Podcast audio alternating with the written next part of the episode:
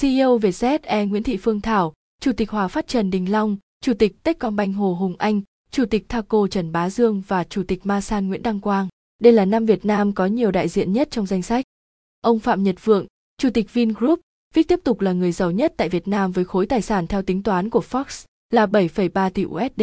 Theo xếp hạng của Fox, ông Vượng là người giàu thứ 344 trên thế giới, cao hơn thứ hạng trong năm trước. Xếp thứ hai, tiếp tục là nữ doanh nhân Nguyễn Thị Phương Thảo. Đây là lần thứ năm góp mặt trên bảng xếp hạng này của bà Thảo với tài sản 2,8 tỷ USD. Bà Thảo hiện giữ vai trò Phó Chủ tịch Hội đồng Quản trị HD Bank, Phó Chủ tịch và CEO hãng hàng không Vietjet Air. Danh sách các tỷ phú USD của Việt Nam với tổng tài sản và vị trí trên xếp hạng toàn cầu ông Trần Bá Dương, Chủ tịch công ty ô tô Trường Hải, Thaco và ông Hồ Hùng Anh, Chủ tịch Techcombank có khối tài sản ngang nhau, đều là 1,6 tỷ USD. Sau một năm vắng bóng, ông Trần Đình Long, Chủ tịch Tập đoàn Hòa Phát và ông Nguyễn Đăng Quang, Chủ tịch Masan trở lại danh sách tỷ phú USD của Fox.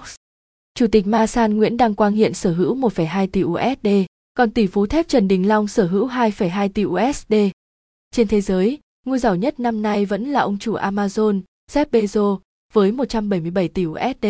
CEO Tesla Elon Musk đứng thứ nhì với 151 tỷ USD.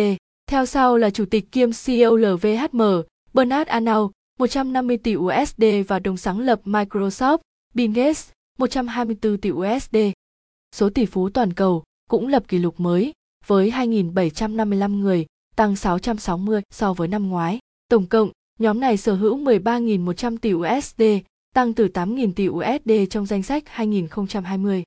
Năm nay cũng là năm thế giới đón nhận số tỷ phú mới nhiều nhất, với 493 người, tương đương 17 giờ lại có thêm một tỷ phú. Mỹ hiện là nước có nhiều người sở hữu tài sản tỷ USD nhất, với 724 đại diện, theo sát là Trung Quốc với 698 người, Ấn Độ đứng thứ ba với 140 người. BT